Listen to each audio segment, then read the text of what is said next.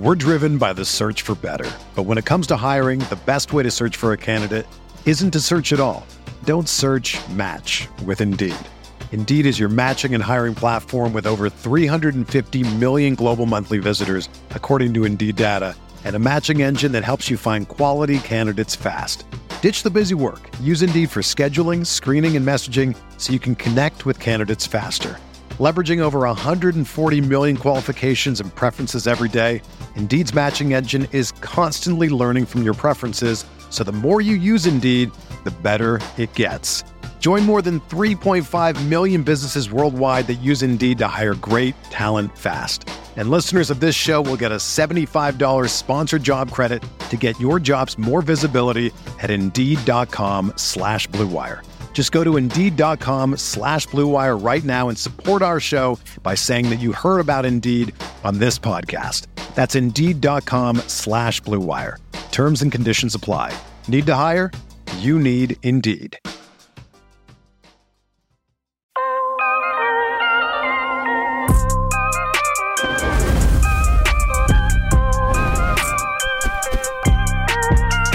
What's up, good people? Welcome to Outside the Trenches here on KC Sports Network. We appreciate you spending part of your day with us as we inch ever so closer to the NFL draft coming up this Thursday, Friday, and Saturday. Now, if you don't have a spot yet to watch the draft and you are in the Kansas City area, we invite you to join our crew at the Kingdom Bar and Grill in Overland Park. We'll be going live throughout the entire draft. We'll have 360 vodka drink specials thanks to our partnership with 360 Vodka. We'll have the 360 girls out there on Thursday and Friday handing out samples, passing out drinks. We'll have food specials, special guests, giveaways, and a lot more. It is going to be a good time. I can promise you that. And if you can't make it, Follow us as a second screen option on YouTube, Facebook, Twitter, or Twitch. We have got you covered wherever you are at.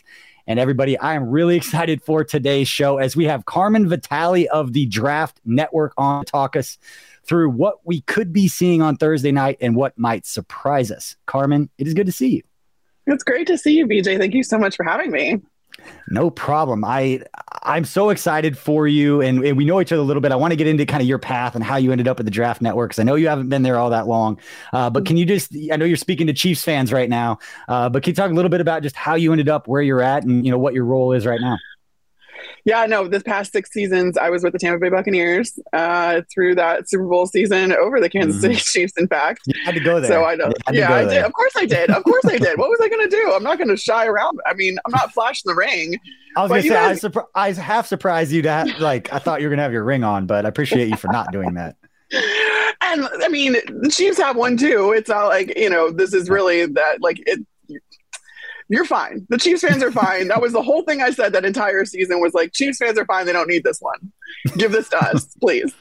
Um, but it was a, it was a wonderful experience. Um, loved being part of the team. Really had was just so lucky with the staffs and the players that I got to work around, um, especially Bruce Arians staff. I can't Bruce Arians staff can't say enough about that um, group of men and women for that matter. Mm-hmm. and and the, all the access and just you know them just generally letting me hang around and learn so much um, about this industry uh, through that experience. So I loved it. Um, had a great time, but moved on. Just knew that it was time to move on to something different. Uh, wanted to start covering the whole league and, and not be so hyper focused on one team anymore. Uh, I'm an NFL fan. I've grown up an NFL fan. I grew up out, outside Chicago. Actually, a long time suffering Bears fan, and I've been in hibernation uh, for the last six years because I was clearly, I clearly cared about one team and one team only. Uh, and they will always have a special place in my heart. But now my Bears fandom is back, and so is the fandom for the rest of this league. So now I get to cover the entire league for the Draft Network uh, in part of their bolstered effort to cover the league and, and the pros, not just the draft. Um, so that's kind of a, where the company is moving, and it's super exciting. And I'm really happy to be able to build something uh, along with a, just a tremendous group of people. Yeah, just from the outside and, and not knowing a lot of people uh, who are there right now, but just seeing what the draft network has become and what seeing where it started and that it was yeah. it was a perfect time for something like that uh, in this kind of digital space to kind of lean in on these new platforms and the way that things are doing uh, and just the way that it presents itself is very professional. The content has been fantastic. Uh, there's a lot of great people over there, and so it was really exciting to see you get a piece of that uh, and go over there and kind of add to what they're building is really cool. And I, I got to go back to this because it kind of hurts my heart a little bit that it didn't work out necessarily the way that Bears fans would have wanted with Matt Nagy as somebody who was a chance to yeah. be around him for a number of years. I would have mm-hmm. put a lot of money on him being a successful head coach. And that, you know, we both know there are a lot of things that go into someone being successful at that level. Some are in their control, some are not. We won't necessarily know everything about everything, but I can tell you that your general manager is amazing and one of my favorite people. And not only is Ryan Poles amazing, Trey Koziol, who he brought over to work on that personnel staff, is somebody I got to know really well when I was with the Chiefs. And Trey, I talked to him when we were out in Vegas for the East West Shrine Bowl back in January. Uh, and Trey is a phenomenal, not just scout and evaluator, and he was an asset to the Chiefs for the number of years that he was there, but just a fantastic person. And that that's the one thing I want to ask you about that because I'm going off topic here a little bit, but whatever. No, it's fine. Uh, it's the thing that I love the most about working with the Chiefs. It wasn't even the, the, being the conduit between the fans and the organization, and being able to tell stories and kind of connect that um, those two things in like a in a cool way to kind of bring insight into the organization, while knowing that there are a lot of you know things that you have to avoid and things you can and can't do. And it's a very creative process that people like yourself that were so good at it, and Kiana so good at it. Oh my gosh. I, like it's just it was it's cool to talk with people who understand the dynamics that are involved and the challenge that's involved to still figure out a way to create value for what you're doing that brings value to fans and that they're interested in the stuff that you're doing. Uh, and I followed a little bit of what you're doing with the Bucks. It hurt my heart uh, when they lost, but um, but what do you what do you miss most? Because for me, it was getting to know. It wasn't necessarily always the content, but just getting to know how everything worked and how many mm-hmm. people behind the scenes that you never hear from or never see necessarily, but are so vital to what's happening. That was what was cool for me. What a I know it still hasn't been that long, but what was it that you loved most about working for a team? No, that was definitely up there, and I think um, you're actually the second person to tell me about what what's his name again? The one on like that Ryan Poles took with him. Trey Koziol. Trey, Trey. Okay, so you're the second person to talk about him with me, um, and just to say like, oh my god, he's a great guy. Like, you know, the same exact sentiment you just gave me. Um, but that was, but that was the big thing, right? Is when you're part of these organizations, you see not just the general manager, not just the head coach. You see what happens behind the scenes. Like uh, with the Bucks, it was John Spytek and Mike Greenberg and Jackie Davidson behind Jason Licht uh, that mm-hmm. made everything work so well. And I think Mike Greenberg especially has gotten some of his due. And I love seeing like Good Morning Football, like all those guys kind of give mm-hmm. love to the people that don't maybe get that don't get to share in the spotlight, but are nonetheless vital to what that organization is trying to do. And yeah, I mean, I'm a big relationships person, and I just I love learning about the game itself. And so I mentioned it earlier when I was talking about how grateful I was to the, Bruce's staff because like I said, they just let me hang around and I learned so much as far as the game of football goes. Um, mm-hmm. you know, got to dissect de- the defense and, and, I got to learn just, you know, firsthand what went into the offense and building that out and, and where, I don't know, just where like the, the priorities were and, you get to talk about so many things and just have these conversations in the hallway and you can just mm-hmm. walk down to you know coaches offices and, and, ask them about something right away like you know something happens in a game good bad or, or, or whatever and you can be like okay I need to figure out why that happened. And you can go and you can figure it out. Whether you can say what happened is another story. And that is the, you have to kind of walk along eggshells and kind of dodge landmines as far as things that you can and can't say. Uh, but I really thought that, you know, bringing people closer and bringing people a view of these guys, who they were as people, and the people that are behind the scenes more um, only connects the fans even more. And I really yeah. appreciated getting to be that go between and that mm-hmm. was kind of my mission in a lot of ways I, that's kind of how i operate too when it comes to players like I love the trench guys because I don't think they get enough credit um, yeah. between the offensive line and the defensive line. Like I just I want to sing their praises constantly, and so but that that goes for you know staff and personnel too. I want to sing the praises of the guys that don't get it because uh, like again, it just makes it's there's so many moving parts and there's so it takes so much to make stuff happen um, that people don't even get to see. So I try to pull back the curtain as much as I possibly could and show who, who yeah. these guys and girls were for that matter. I want to throw a little love out to Mike Borgonzi, Mike Bradway, a couple of those guys, in addition to Ryan Poles, those guys that, that help Brett, and that it's a it's a whole team effort. But uh, it's funny to say that about you know something goes wrong or you see something in a game, you go down to coach's office. Chiefs weren't really like that. I couldn't just walk into coach's office, hey, I got a question. But there were times in which like I wanted to go into like the players' film room uh, and just right. kind of watched on the XOS system back before they just went full iPads. They had like workrooms where you could go watch film. Right. I remember getting, having to get permission from John Dorsey at that time to go in and watch film. And he just said, like, why do you need this? I said, I just don't want to ask a stupid question of coach because you know, like, you need mm-hmm. to know better if you're working for the team where a guy goes out and catches a touchdown and everybody's talking about game winning touchdown, everybody talks about him well, if the rest of the game he missed a bunch of blocks, dropped a pass, ran a wrong route, like coach isn't going to be happy with his performance, even if he right. made the one play at the end. Well, I wanted to make sure I was the one putting coach in a position. If I asked a question in a presser, I needed to be fully aware if I was asking about somebody doing well that they really did do well the way that coaches see it, not just the way that we see it on the outside. Right. Um, and so, yeah, there there's that fine line of you break something down. I was never a big breakdown. I I loved mm-hmm. football in that way, but I knew what I didn't know. And right. it's funny, the more basic questions you ask people of that level, and I think this would surprise people on the outside that think you need to show how smart you are to some of these people where if you're real with them and just like, I don't really understand, like even this basic game, they yeah. love teaching you if you show they them, do. Hey, I'm just trying to learn the game. I am not trying to present myself as an equal or that look how smart I because it's very easy to see through that at that level. Um, right. I always had more got more respect by just asking some of those, not being afraid to ask some what I would think be air quote dumb questions. Right. Um, but yeah, it uh, it was a it was a great experience uh, during my time. I know you love your time with the Bucks, but let's get to the draft stuff here now because uh, that's what we're here to talk about. And the draft is almost here. I want to go through five things that could happen or five topics, five storylines on Thursday night that might surprise people a little bit. And just to start plugging that in, like here's, you know, something to keep in mind. Uh, so I want to go through those with you if that's okay. Let's do it. I mean, I'm sure there's going to be a ton of surprises because I can't remember the last time that none of us knew who the first round pick was going to be, who like, or the first overall pick was going to be, who like, I, I feel like I, there's a new rumor every day and I don't know what to believe. Which you don't believe anything coming out this I know, week. I just nothing, turn my Twitter, coming, I just mute everybody. Like I don't nothing coming out this week.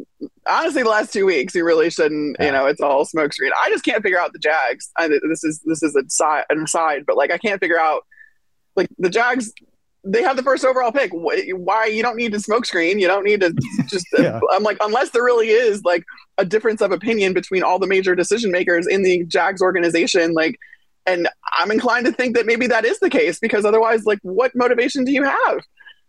Yeah, it. I think everything is a smokescreen, but that's actually a good point. That there's some organizations that stuff may just get out. it may just leak out. Like they have no idea. And if it's going to be uh, a organization, is it going to be the just that the dunk on the Jags here, but yeah, I, it's never going to happen with the Chiefs. I can tell you that people say they know what the Chiefs are going to do. They do not know what the Chiefs are going to do. There is no benefit to the Chiefs telling anybody uh, what they want to do going into this right. draft. So I will believe nothing that I hear coming out of rumors around the Chiefs right now. But let's go with the first one, and that is let's talk wide receivers in this draft. I think you know, paying attention to what happened in free agency and looking at some of the money that got thrown around. And we're, while we're dunking on the Jags, we can talk about Christian Kirk getting 30, $37 million guaranteed. That's not the length of the deal. That's guaranteed money over four years. Allen Robinson, 30 million guaranteed. Russell Gage got 20 million dollars guaranteed. Mm-hmm. Zay Jones, 14 million dollars guaranteed. And when you look at that relatively speaking to what a first round pick could cost in a very deep wide receiver draft. In some of these mock drafts, you have as many as seven, eight wide receivers going in the first round just based on talent. Well, when you look at the business side of the game, you know, a first round pick, like the 18th pick last year, was slotted to get $15.6 million guaranteed over four years.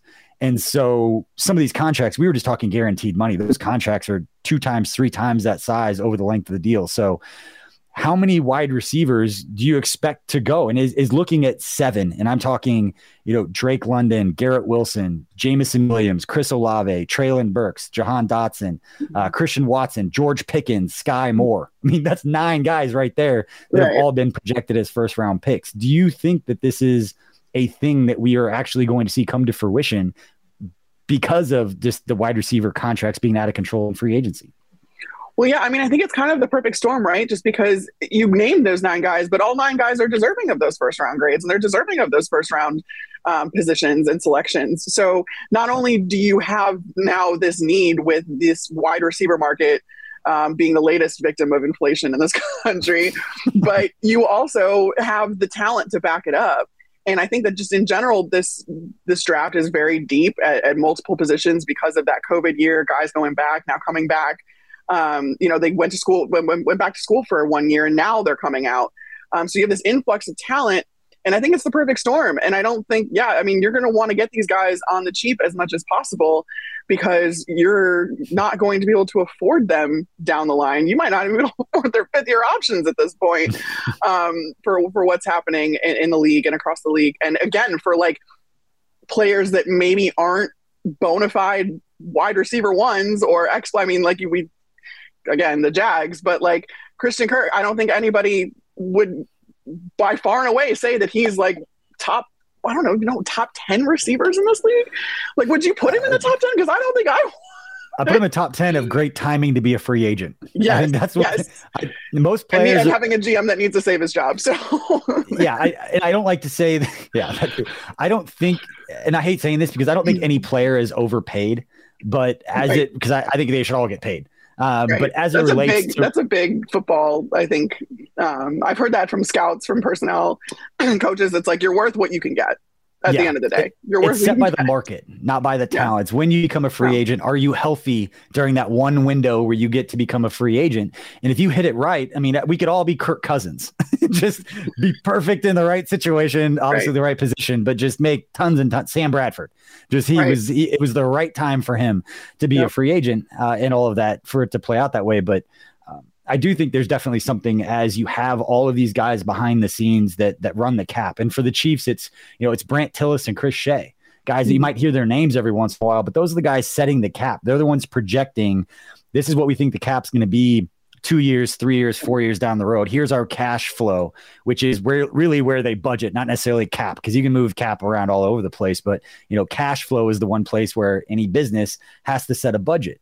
And so they're the ones kind of planning out what this looks like and they have an idea what wide receivers are coming up in free agency next year and the year after. It's really a, a 40 game of chess that they're playing that mm-hmm. fans, when they just look at a board saying these are the top talents available this year, they're all playing this kind of long game as it relates. Right. But you know the the comp the ro- roster composition as it comes to the finances when you look at the wide receiver position and what happened um, I, to your point, you have a lot of guys, nine guys right there that could be taken in the first, and not a lot of people are going to be terribly surprised that those mm-hmm. guys go high. But when you have a team like the Chiefs, um, or some of the other teams that are going to be picking at the end of the first round that might need some help at wide receiver, uh, it, it makes all the sense in the world to get these guys, quote, on the cheap compared to what they would have to pay. You know, to your point, Christian Kirk is not a top 10 receiver. He's probably not even a top 20 receiver right. in the league, to be honest but you needed help and you didn't have a young guy available because either you just you you missed on your draft picks or you didn't invest in that position. This is the flip side. Well, now you've got to overpay compared to what you would get in the draft to get a veteran who could come in and play right away. Uh, but wide receivers definitely one. Chiefs fans, they've been talking wide receiver. It's a popular pick for the Chiefs right now. They mm-hmm. lost Tyreek Hill. Obviously, they brought in Marquez Valdes-Scantling. They brought in Juju Smith Schuster. They still have Travis Kelce, but those aren't I guess say long term deals. Those guys aren't going to be with Patrick Mahomes throughout the majority of you know the prime of his career. So they need some young mm. talent there. Do they wait to the second round? Do they take a guy in the first? The roster composition, the contract stuff has to be part of that conversation. Absolutely. And yeah, I mean, these guys are also evaluating classes two, three years out. So you know yeah. who's coming up next year and the year after that and in the draft. And then not only whose whose contracts are expiring, but then yeah, the players that are going to be coming into the league as well. So you have to take all of that into account. I don't envy any of those cap guys because there is it's no. a constantly moving puzzle. and the, yeah, it's insane. Yeah, it, they say the cap doesn't exist, but that doesn't mean there aren't guys behind the scenes that have to do a lot of work to move things around and make it work. Um, Accounting has gotten very creative. yeah. And now you got voidable years, and now they just keep right. adding things to it. It's like at this point, just rewrite the rules. like if, if, the cap doesn't exist, let's just figure out a new way to do right. this. But exactly. let's move on to the second topic, and this one um, is indirectly tied to the Chiefs, and Chiefs fans should be rooting for this, and that is quarterbacks. Um, you've got you know your Kenny Pickett's, your your Malik Willis, your Desmond Ridders. You have these guys that uh, people are projecting to go in the first round. Um, there's not that bona fide one guy who's going number one overall that you could just slot it in. Uh, not that the Jags need a quarterback right now after taking Trevor Lawrence, but um, you know where do you see some of these quarterbacks going? there's some stuff on social media the last couple days about Malik Willis being a second round talent. Malik Willis ain't going in the second round. I can tell you that mm-hmm. right now uh, without even talking to people around the league. But where do you think a surprise could come on Thursday night with either the number of quarterbacks going or how high they go? Because as a Chiefs fan, I want as many quarterbacks going as high as possible. I want people trading up for quarterbacks and push some of those those skill position guys down.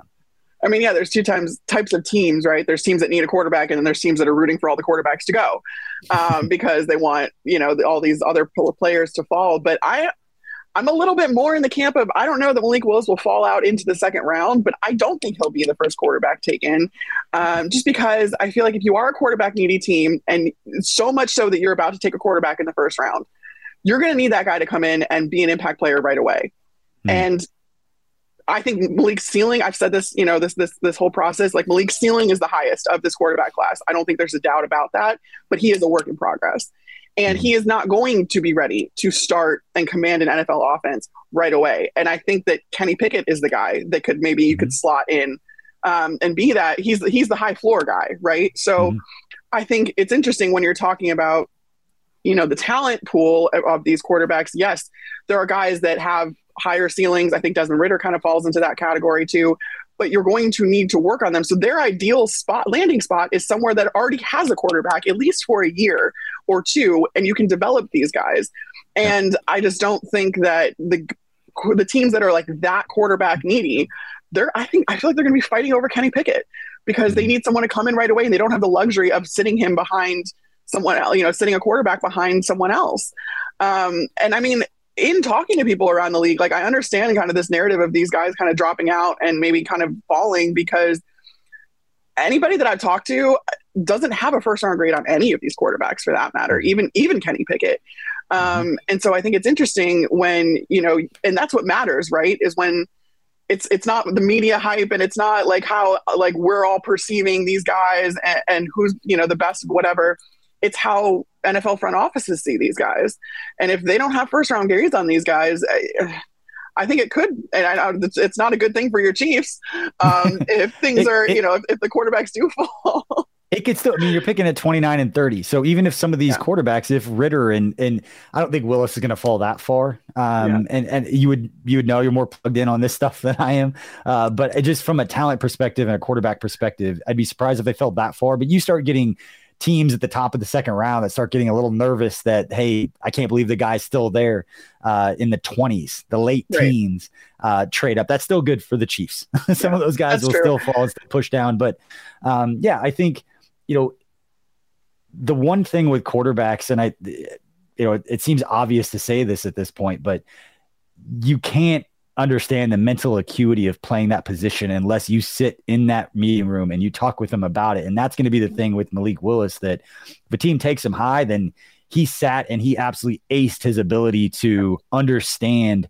how to read defenses and how to run offenses outside of what he was asked to do in college. Mm-hmm. And so he's going to run a new system. And that's going to be does that OC, does that quarterback coach believe that he has the ability to look at a defense and know what he's trying to do offensively and how to combat that, play that chess game that quarterbacks at that level have to play that isn't discussed enough because it's that whole side of the game that we don't understand. I've said that before. It's what Patrick Mahomes never gets enough credit for sure. is his didactic memory. Like his photographic memory. He could tell you every defense he faces, how many times they ran it, what they do in these situations, what their mm-hmm. tendencies are. And that's what ultimately is going to decide whether these young quarterbacks are successful or not. I think you bring up a great point of it's going to depend on the situation he goes to. And I think that's probably true for every quarterback, uh, whoever yes. gets drafted. Go to the right situation. If they need to sit, let them sit. But I'm yeah. team everybody draft up for a move up for a quarterback if they need to. We're driven by the search for better. But when it comes to hiring, the best way to search for a candidate isn't to search at all. Don't search match with Indeed.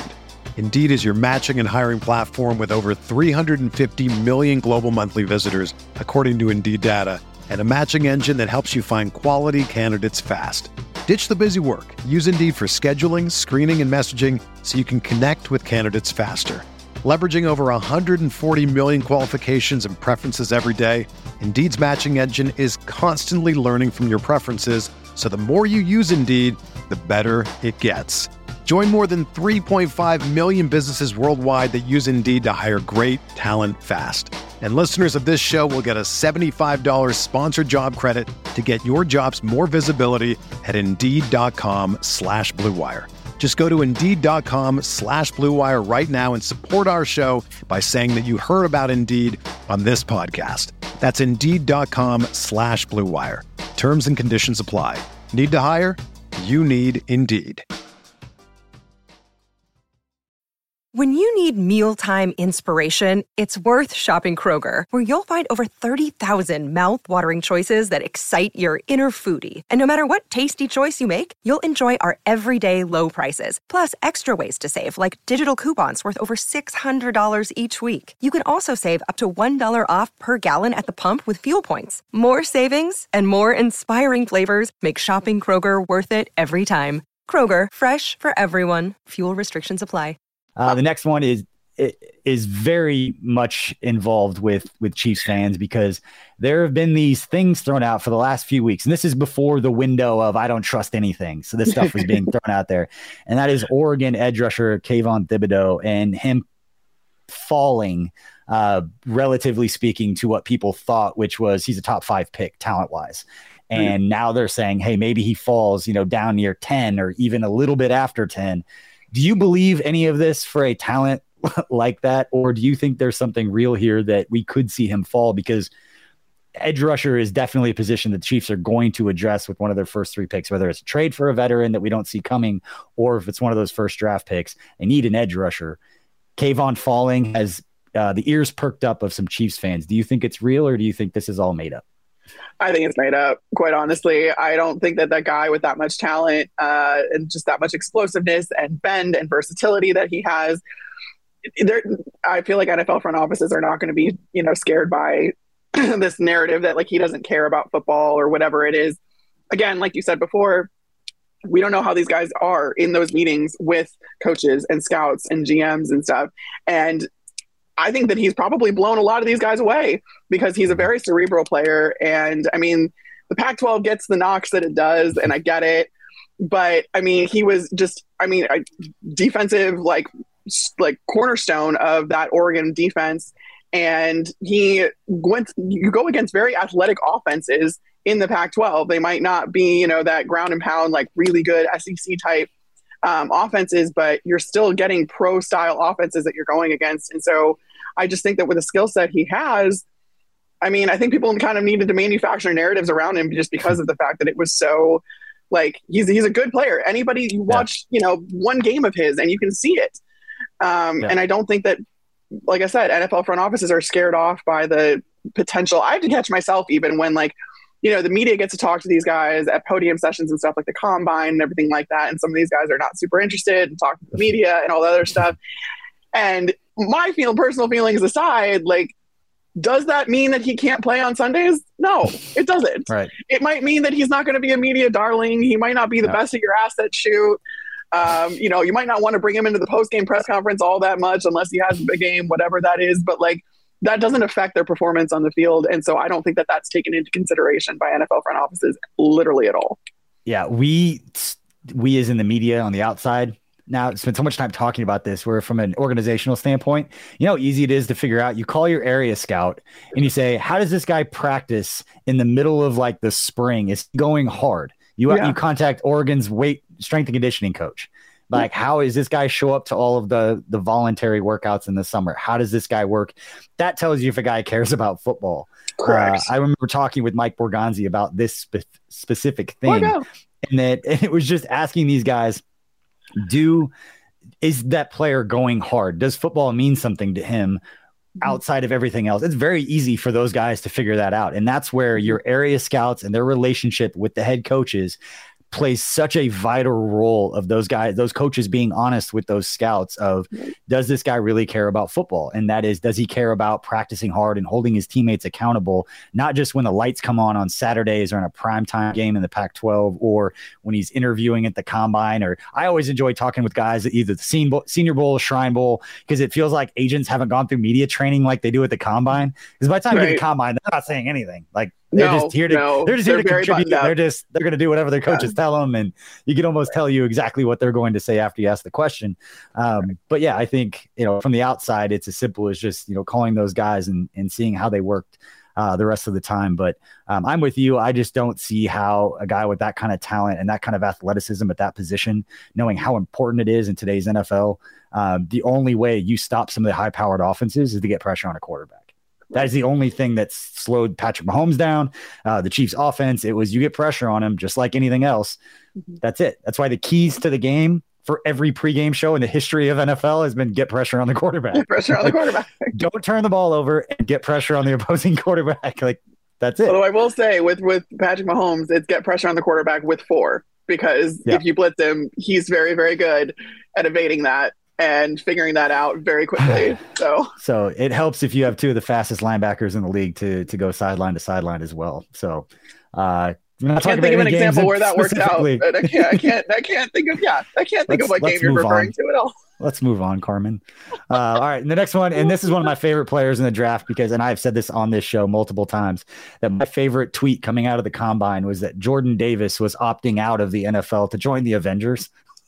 so, uh, his size and speed, I just hope he doesn't end up at the Chargers. Mm. But for Chiefs fans, mm-hmm. it he's the outside the box type of thinking. If all the edges, if Karlaftis is gone and your top four or five edges are all gone, mm-hmm. and uh, I don't want to give away the next um, the next topic that we're going to discuss on injured players coming out, but if the top edges are gone and they don't feel comfortable with anybody who's left to draft at that spot, and there's not a wide receiver if they don't want to wait Jordan Davis would make sense to me to pair next to Chris Jones uh, mm-hmm. to just wreak some havoc. Doesn't fix the edge problem, but he's such a unique talent and skill set at his size that he's really the the most interesting player in this draft to me because a lot of people will see him as a two down player. Uh, just because right. of his size and because he can't go out there and play all three downs. Not necessarily most defensive tackles at this point don't, but Right. Where do you see what do you see from Jordan Davis and what are you hearing or what are your just kind of overall thoughts to how interesting it's going to be for him? Because he could go as high as you know top 10, um, but he could also fall into the 20s, and it really wouldn't surprise me just because of that usage and the value as far as snap counts goes.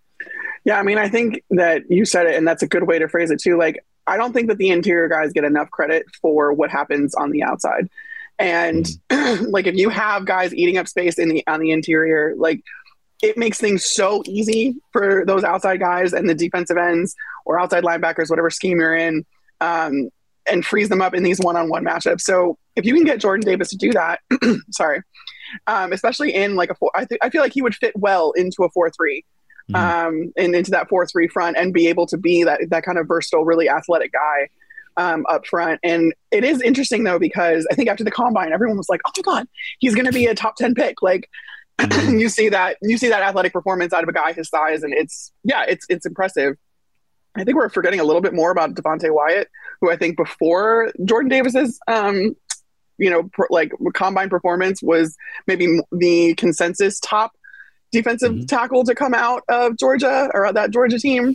Um, now I think that he's definitely more of that like space eater, run stopper. Mm-hmm. Like he's not one of those like he's not really going to be. I mean, he could get penetration from the interior, but I don't, you know, see him being as versatile as Jordan Davis could be um, for a team. But that being said, I don't really know. Yeah, like if you, like you said, he could go in top ten. He could fall to the twenties. I've seen him fall a little bit more as we keep mm-hmm. doing these mock drafts, especially even on TDN site.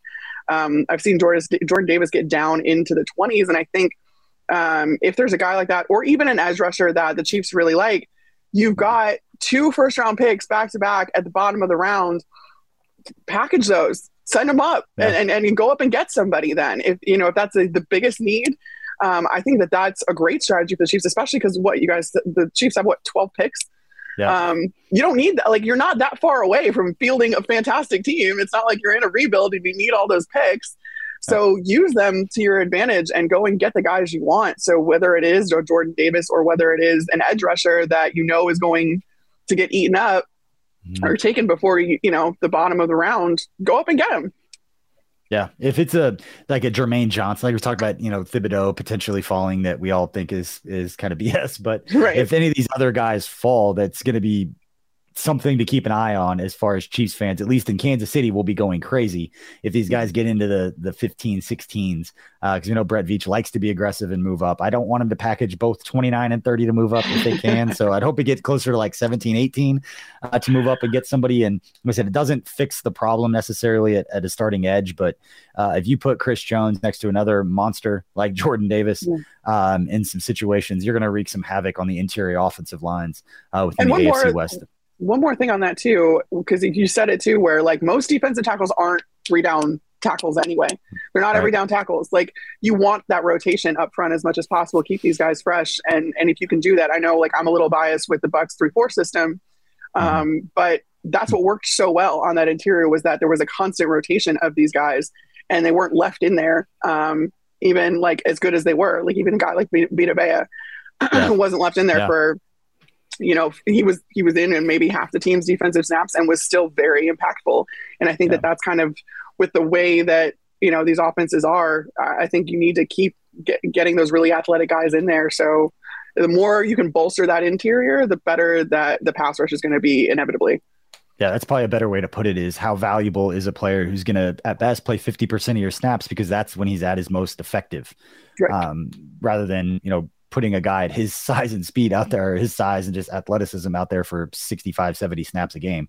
Yeah. By the end of the game, like you're not going to be getting the impactful player that you need in that situation. So, and that goes like to your point, that goes with all defensive tackles. Well, let's go to the fifth and final topic. And this is going to be an interesting one because we know at some level, um, at least one of these guys is definitely going to fall. And that is there's three guys that are kind of coming off injury that are projected first round picks.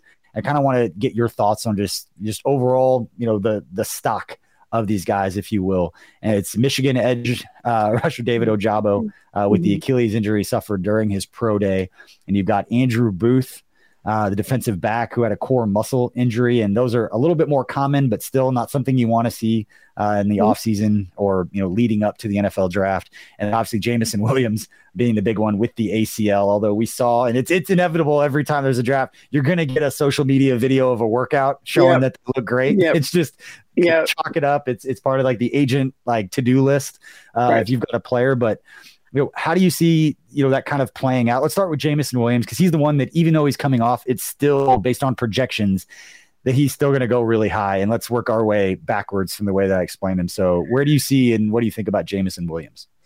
Yeah, I mean, I think that he's video or not. I always I always look at those videos though and I'm like, should he be doing that yet? Like, do we really need to like put him through that and risk, you know, a, a, a, setback or whatever? Like, can't we just stick to like we know what ACLs are. We know what ACL yeah. tears entail. We know what the rehab process entails. Can we just trust them on that?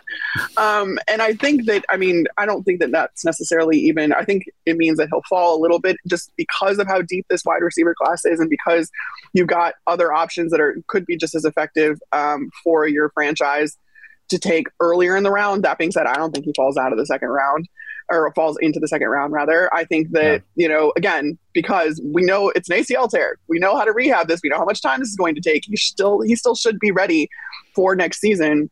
Um, and, and coming off of that injury, and I think that you're getting a really, really good receiver at maybe a little bit of a discount price.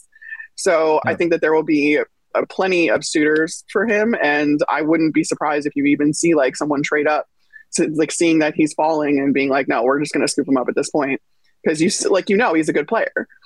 Yeah, I, you get value, especially when you're talking a Bucs fan, Bears, a little different now. Now, but you have teams like the Chiefs where anything where value, where a player might not be able to necessarily have that impact right away, but still right. has value for you six months from now, where you're all of a sudden you have a fully healthy Jameson Williams. Because maybe it's just me, but I kind of assume that most NFL players at some point, whether it's high school, college, or in the NFL, have, have torn an ACL. Like I think it's just so common now. It's like it's a common thing for people to come back from.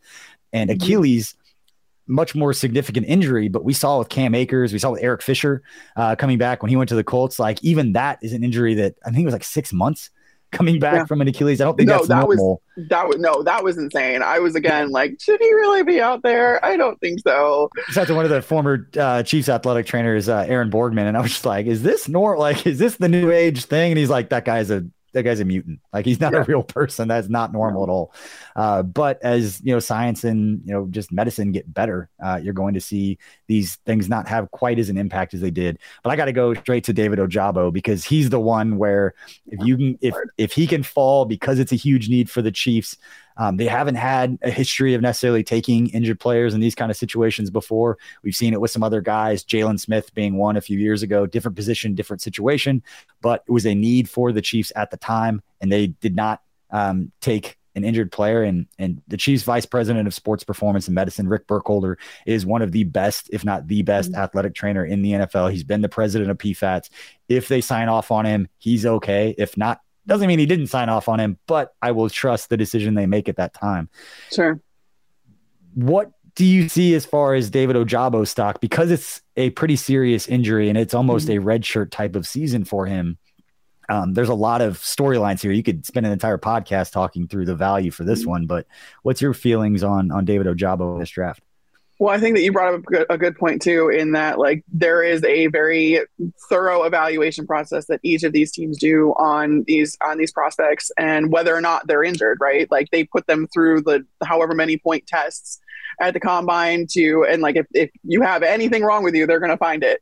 Um, but that being said, yeah, I mean his injury is so significant and it happened so recently um that you know at the pro day. So it was like that like you just hate to see that. I hate yeah. when something like that happens at a pro day because it does. It puts you back for the entire season. So again now you're looking at someone that where he was a first round talent because he could be an immediate impact player. Now he can't have that immediate impact anymore. So are you going to spend that kind of capital on someone that you're going to have to sit anyway, probably, at least for most of the season?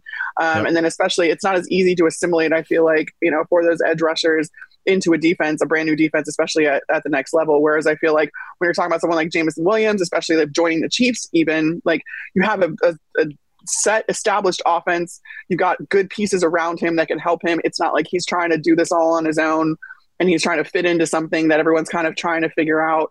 Um, whereas on defense, I feel like you know that it evolves so much, and it's just going to be hard. So I don't. I think that you know he's going to fall significantly, and I don't. Again, that's a really hard injury, and some guys don't come back from injuries like that. So, yeah. like, uh, it, my heart just sank for him because he's such a good player, and you really have to bank on the fact that. And again, if you have a really great you know training staff that you, you trust that can get them you know to where you think and and says that you know evaluates him and says no we can get him back to full tilt then that's something you consider as well. But those are conversations that go on behind closed doors that won't be that the public won't be privy to. Right. But it's fun to talk about. So we just kind yeah. of prognosticate and just kind of guess around what what they're thinking. But you know kind of the the this isn't a unique thought that i'm bringing up and i've i've shared this and others have shared the same sentiment of you know, you get to the end of the first round and, you know, and, and we're, you know, we're guessing at, you know, instant impact, but, you know, there's a lot of research. How many impact pass rushers do you see as rookies who aren't taken in the top 15? Right. Like it, it's a hard position to make an instant impact. Well, if you get past your, your fourth or fifth top, you know, defensive end at the end of the first round and they're all gone, whoever you draft at edge at that point isn't going to necessarily step in and make an instant impact. So if you're already looking at kind of a red shirt or a situational pass rusher type situation for a guy that you're taking like a Boye Mafe or one of those mm-hmm. guys who could be available at the end of the first, a Josh Paschal, um, mm-hmm. who might be able to start right away, but has a, I guess, a lower ceiling uh, from what some people are saying just about what type of I don't understand that with him. After talking to him at the combine, he was so impressive. And again, yeah. I don't know what want to necessarily put a ton of stock into like what is said at a podium session, but the way like he was asked to break stuff down for reporters and just his football IQ was off the charts and just his study habits and work ethic that he was talking about. I was like, ceiling? Okay. I, I, yeah, he's impressive. Yeah, he's very much the I'm very much in the double up camp. And so mm-hmm. I'm my ideal scenario now is to take an Ojabo at like 29. You get the fifth year option. So when he's healthy, you yeah. can get him at that, but then follow up with it with like a Josh Paschal um, mm-hmm. at 50 because they're picking, you know, just a, a, little bit later, and then they've got 62 also to double up on edge, and so you kind of get that high ceiling, you know, level of an edge rusher that the Chiefs, you know, even they don't win the Super Bowl, they're going to be good enough where they're not going to be picked, they're not going to be getting the top four defensive end in any draft uh, right. with where they're going to be drafting consistently. So if you can get an Ojabo and again double it up with another guy because they need um, a few guys at that position, I love that. Um, but again, I'm not the one having to make those calls, and I'm not the one staring at their MRIs and, and talking with them about all of Thank it. Thank God, but, right? yeah. Okay, that's a job that uh, it's a thankless job for a, for really a lot is. of reasons and for a lot of people. But uh, but yeah, no. You have any other thoughts on the draft as we wrap the show up? I really appreciate Carmen Vitalia of the, the Draft Network. Um, what's your one big surprise in this draft? Uh, let's get that, and I'll do like a rapid fire questions for you right now. Ooh, one big surprise. Um, I think I already said it though, because I think that like it's it's gonna be that Kenny Pickett's gonna be the first quarterback taken, and I think it's not All gonna right. be until later. That's my big surprise. Uh, what do you mean by later? Let's put a let's um, put a um, number on this. After the top fifteen. Okay. So no quarterback until after the top 15. First pick yeah. being Kenny Pickett. All right. Since I'm, I'm digging myself into a hole right now because I have to do my mock draft for tomorrow. Freezing cold takes will be all over it, Carmen. Don't worry about it. so, and then what you had a chance to go to the combine and talk with a lot of these guys. We went to the Shrine Bowl uh, and had a chance to interview some of these guys. A lot of them will be picked on Saturday. Um, who was the your favorite or a few favorite players that you interviewed or that you talked to? Uh, hands down, Trent McDuffie. I really? love this kid. I am obsessed with him. I he is my draft crush, darling. He's I, whatever he you know he is. I just I was so impressed by him. And then I also went back and I talked to a few like scouts and, and coaches about him too, and just his versatility and his attitude is just awesome. Like as a corner, um, he wants to play safety because he wants to hit people, and he spends four to five hours a night studying film, whether that's his old film, whether that's film of, you know, various teams in the league, other schemes. He is just like this football junkie, and he is also just a smiley, wonderful, positive person. And so I can't, I, I, ugh, I wish that he was going to be available for the Bucs at 27 because I shudder to think what Todd Bowles could do with him in that defense because he could just go everywhere and do everything. And I wish that that would happen, but it won't. He's not if getting the, out of the top 15. If the Chiefs somehow trade up and shock everybody, because it's not a name I've necessarily heard, but it's a position uh, that a lot of guys are being kind of mocked. The Jalen Pitre, the Lewis Cine, uh, cornerback safeties. It it's all in there. Chiefs need some some depth in a lot of different places, um, and some guys who can step in and make an impact. And Trent McDuffie seems to be one of those guys. But if they yeah, Chiefs end up drafting Trent McDuffie, you're going to be the first text message saying, yeah. "When can we have you on? When can we have you on to talk about why you were professing all of this admiration? All of this admiration. Uh, I can't. Uh, yeah, no, I mean, like I said, he can just do everything on the back end of a defense. And for Chiefs who are needy at both corner and safety, those corner and safety spots, um, yeah, he'd be a great fit there too. But I want him to go to the.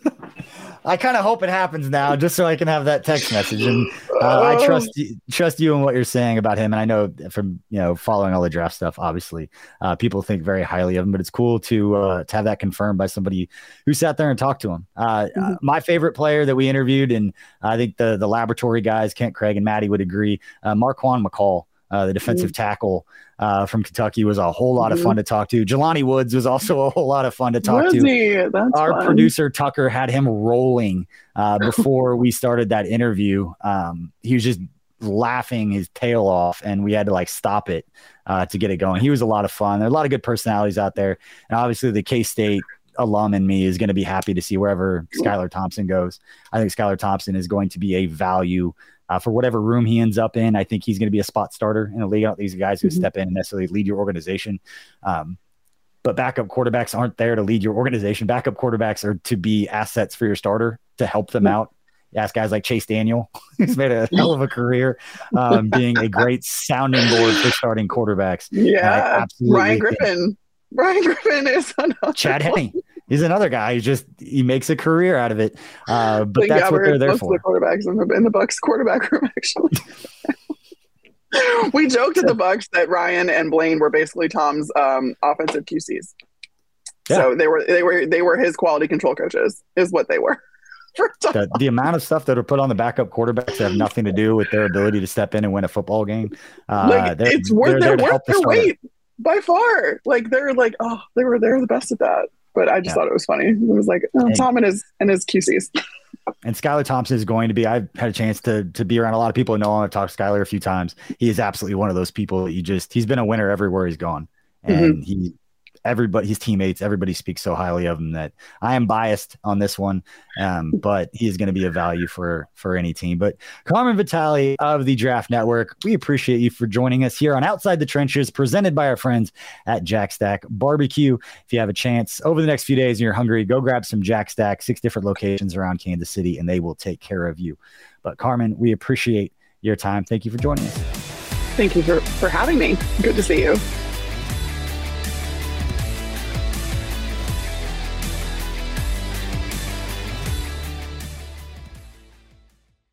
Everyone is talking about magnesium. It's all you hear about. But why? What do we know about magnesium? Well, magnesium is the number one mineral that 75% of Americans are deficient in. If you are a woman over 35, magnesium will help you rediscover balance, energy, and vitality. Magnesium supports more than 300 enzymatic reactions in your body, including those involved in hormonal balance. From functional medicine doctors to mental well being and female hormone experts, we all know that magnesium is the one mineral to improve all aspects of well being and health. But which one?